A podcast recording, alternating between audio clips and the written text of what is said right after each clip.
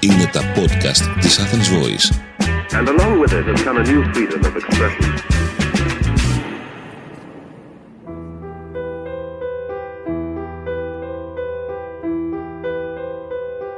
Είμαι ο Θανάσης Δρίτσας, ε, συνεχίζω εδώ την παρουσίαση επεισοδίων πάνω στη σειρά με το γενικό τίτλο «Ιατρική και ανθρώπινο πρόσωπο» και το κύριο ερώτημα που απαντά αυτή η σειρά είναι αν η κοσμοθεωρία της ιατρικής εξακολουθεί να παραμένει ανθρωποκεντρική στις μέρες μας. Ένα πολύ σημαντικό, κρίσιμο και ερώτημα που ίσως δεν έχει απαντηθεί ακριβώς.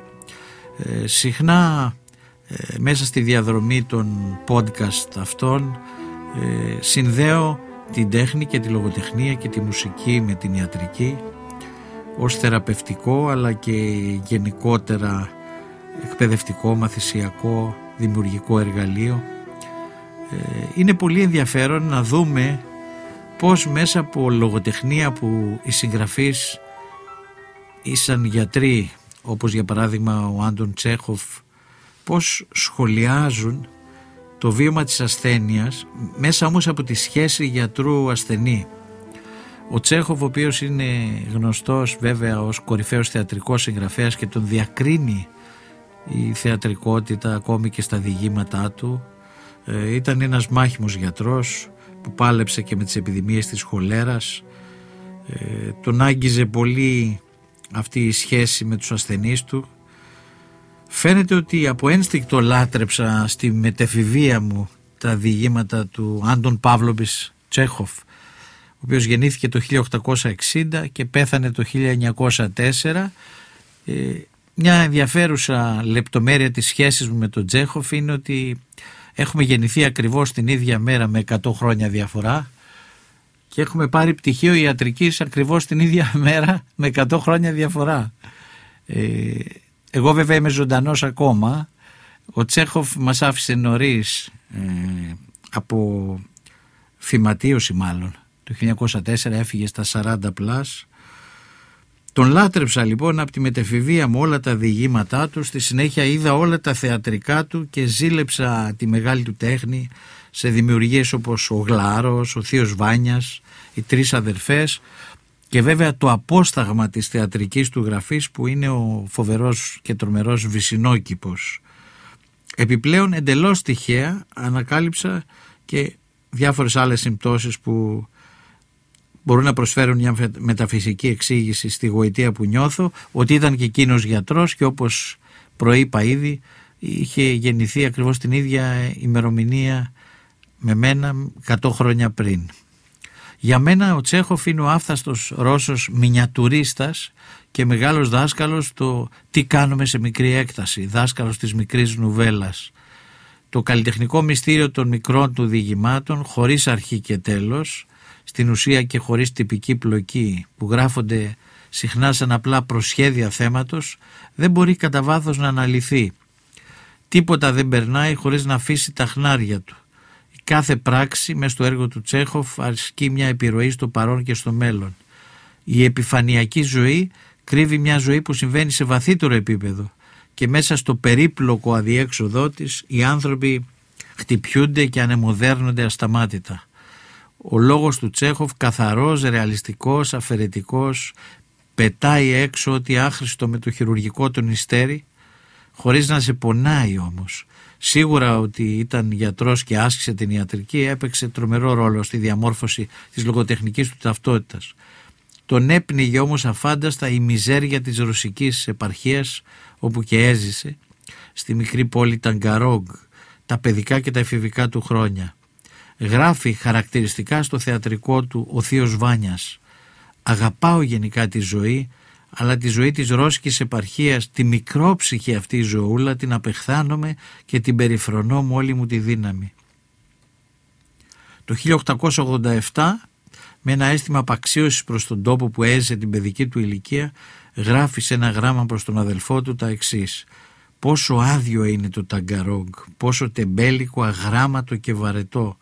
Εδώ δεν υπάρχει ούτε μια επιγραφή χωρίς ορθογραφικό λάθος. Οι δρόμοι είναι έρημοι, η τεμπελιά γενικός κανόνας, καθώς και η ικανότητα να αρκείται κανείς στα καπίκια και ένα αβέβαιο μέλλον.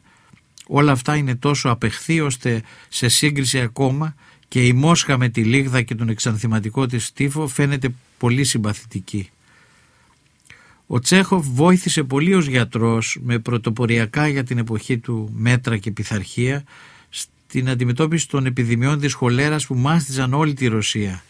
Αν και ένιωθε αηδία για τον κοινωνικό βάλτος στον οποίο ήταν βουτυγμένοι οι ασθενείς του, υπηρέτησε την τέχνη της ιατρικής με μεγάλη αφιέρωση και αίσθηση του καθήκοντος. Ο ίδιος έπασχε από φυματίωση και με πολλές αιμοπτήσεις και καταβολή δυνάμεων, όμως αδιαφορούσε συστηματικά για την κατάσταση της υγείας του. Η αρρώστια τον έσπρωξε αργά αργά στο τέλος, στις 2 Ιουλίου του 1914 στο Μπάντεν Βάιλερ, 44 ετών τότε ο Τσέχοφ, ενώ βρίσκονταν σε ταξίδι με τη γυναίκα του στο Μέλανα Δρυμό.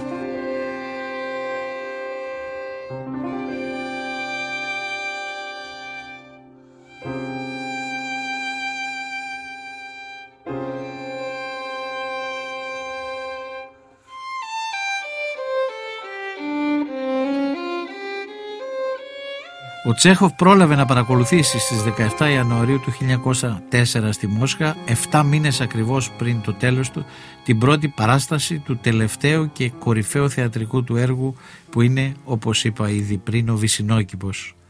Ένα από τα κορυφαία κείμενά του, το οποίο αποτελεί διαχρονικό σχόλιο πάνω στο βίωμα της ασθένειας, μέσα από τη σχέση του γιατρού με τον ασθενή, είναι η περίφημη νουβέλα «Θάλαμος, αριθμός 6», το συγκλονιστικό αυτό κείμενο που πρωτοδημοσιεύτηκε το 1892 μιλάει για ένα τολμηρό θέμα της εποχής Τσέχοφ που ήταν η κατάσταση στις ψυχιατρικές πτέρυγες των νοσοκομείων, η ιδρυματοποίηση των αρρώστων και η αντιμετώπιση που τους επιφύλασαν γιατροί και νοσηλευτές.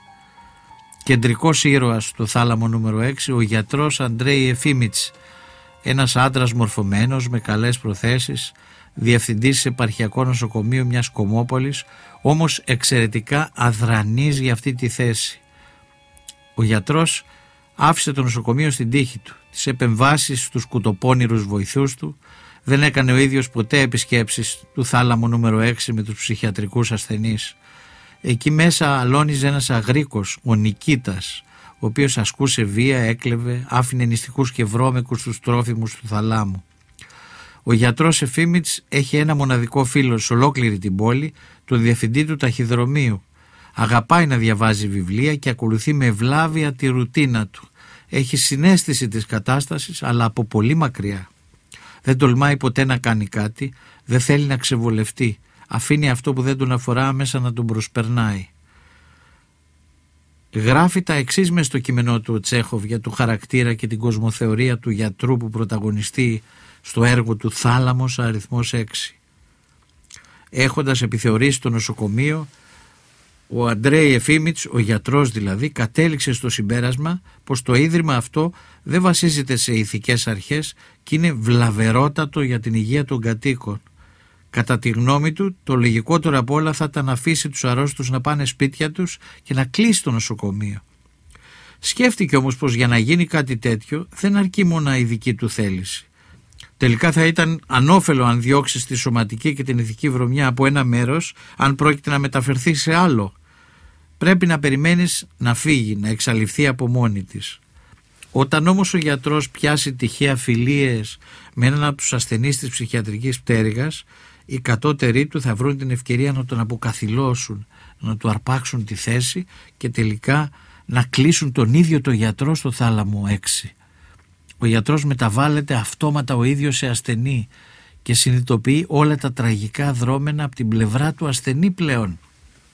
Ο Τσέχοφ μας μιλάει για ένα φιλήσυχο γιατρό σε μια κλινική μιας επαρχιακής πόλης, έναν κατά βάθος ευαίσθητο άνθρωπο, αλλά εντελώς απρόθυμο να αλλάξει τη ροή δυσάρεστων και δύσκολων καταστάσεων. Είναι βέβαιο επίσης ότι ο γιατρός αυτός, ο Εφήμιτς, κινείται μακριά από τα πλοκάμια της διαπλοκής του διεφθαρμένου κυκλώματος συναδέλφων και συνεργατών του που μεταχειρίζονται τους αρρώστους σαν ζώα. Ο γιατρός διαπράττει μάλιστα το αμάρτημα να έρθει σε επικοινωνία με έναν έγκλειστο της κλινικής που ήταν και πρώην δικαστικός κλητήρας. Αυτός ο έγκλειστος που το όνομά του ήταν Ιβάν Ντμίτριτς δεν έχει κανένα αντικειμενικό λόγο να βρίσκεται στην άθλια κλινική που αποτελεί ντροπή για το ανθρώπινο είδος. Ο έγκλειστος αυτός άρρωστος υποτίθεται ότι έπασχε από μανία καταδίωξης και οι οδηγίες των γιατρών συνέστησαν ότι αρμόζει να παραμείνει σε ένα απομονωμένο δωμάτιο, μια φυλακή δηλαδή, μακριά από τον έξω κόσμο των υγειών, τους οποίους υπάρχει κίνδυνος να μολύνει.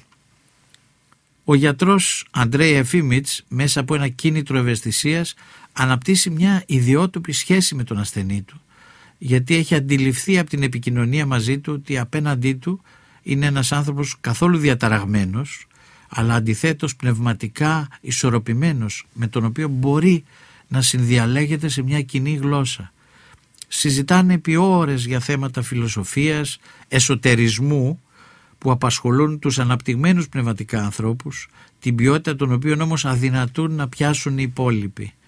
Έτσι τους οδηγούν σε μια τοποθεσία όπου βρίσκονται υπό έλεγχο, υπό επιτήρηση και σε καθεστώς φόβου. Το συγκεκριμένο ντουέτο γιατρού ασθενή είναι επικίνδυνο ως προς την αφύπνιση συνειδήσεων με αποτέλεσμα να ασκεί πρόκληση στην καθεστική ατάξη πραγμάτων. Και αυτό αποδεικνύεται από το γεγονός πως ο ίδιος ο γιατρός γίνεται γρήγορα αντιληπτός από ένα νεότερο γιατρό ο οποίος με πλάγιο τρόπο και υπόγεια καθίσταται διάδοχός του τελικά σε ένα σύστημα που υπηρετεί χαφιέδες και αποδοκιμάζει την αξιοκρατία.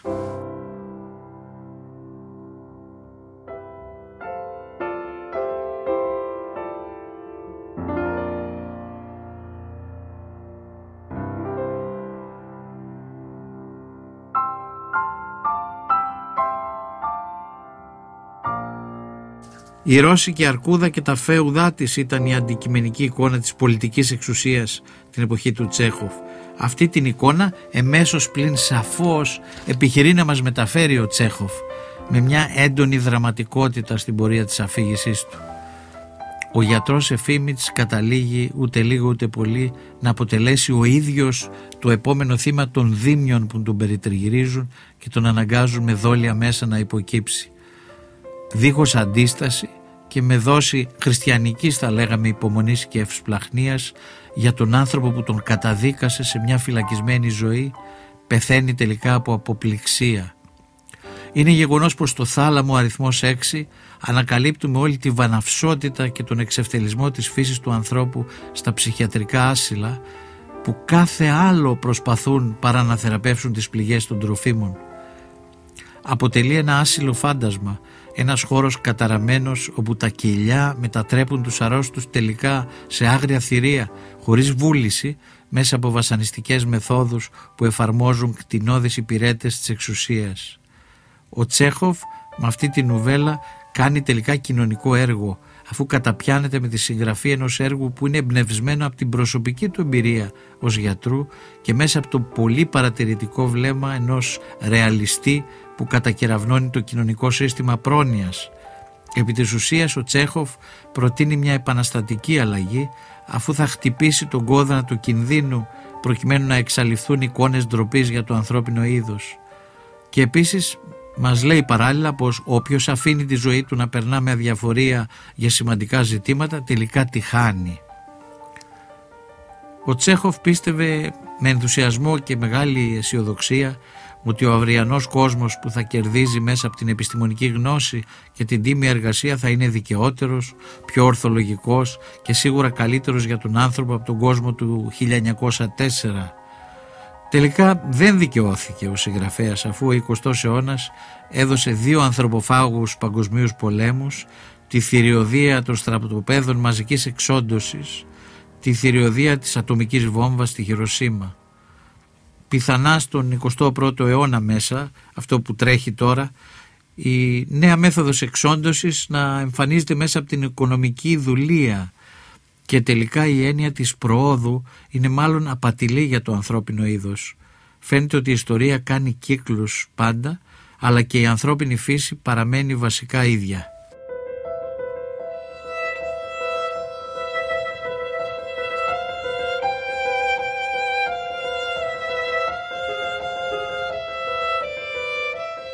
Μιλώντας για το θάλαμο νούμερο 6 του Τσέχοφ ένα εκπληκτικό έργο που ε, αξίζει να δει κανείς και τη θεατρική του εκδοχή. Έχει παιχθεί και θεατρικά. Ε, είναι μια μεγάλη κατάθεση της σχέσης γιατρού ασθενή και το πως ένας γιατρός βλέπει ο ίδιος το κοινωνικό σύστημα με τα προβλήματά του. Θα πρέπει να πούμε ότι εδώ και αρκετές δεκαετίες δεν υπάρχουν πια ε, ψυχιατρικά άσυλα παρά περιορίζονται ασθενείς ε, για ψυχιατρικούς λόγους σε πολύ μεμονωμένες περιπτώσεις. Αυτό ήταν μια ευεργεσία μεγάλη που έδωσαν βέβαια και τα καινούργια φάρμακα όπου μπορούν αρκετοί άνθρωποι με σοβαρά ψυχιατρικά ζητήματα να εντάσσονται στην κοινωνική πραγματικότητα και στη ζωή και να είναι περισσότερο κανονικοί άνθρωποι με τα αισθήματα, με τα συναισθήματά τους, με τα βιώματά τους να συμβιούν με το πρόβλημά τους και να γίνονται και περισσότερο αποδεκτοί από το περιβάλλον.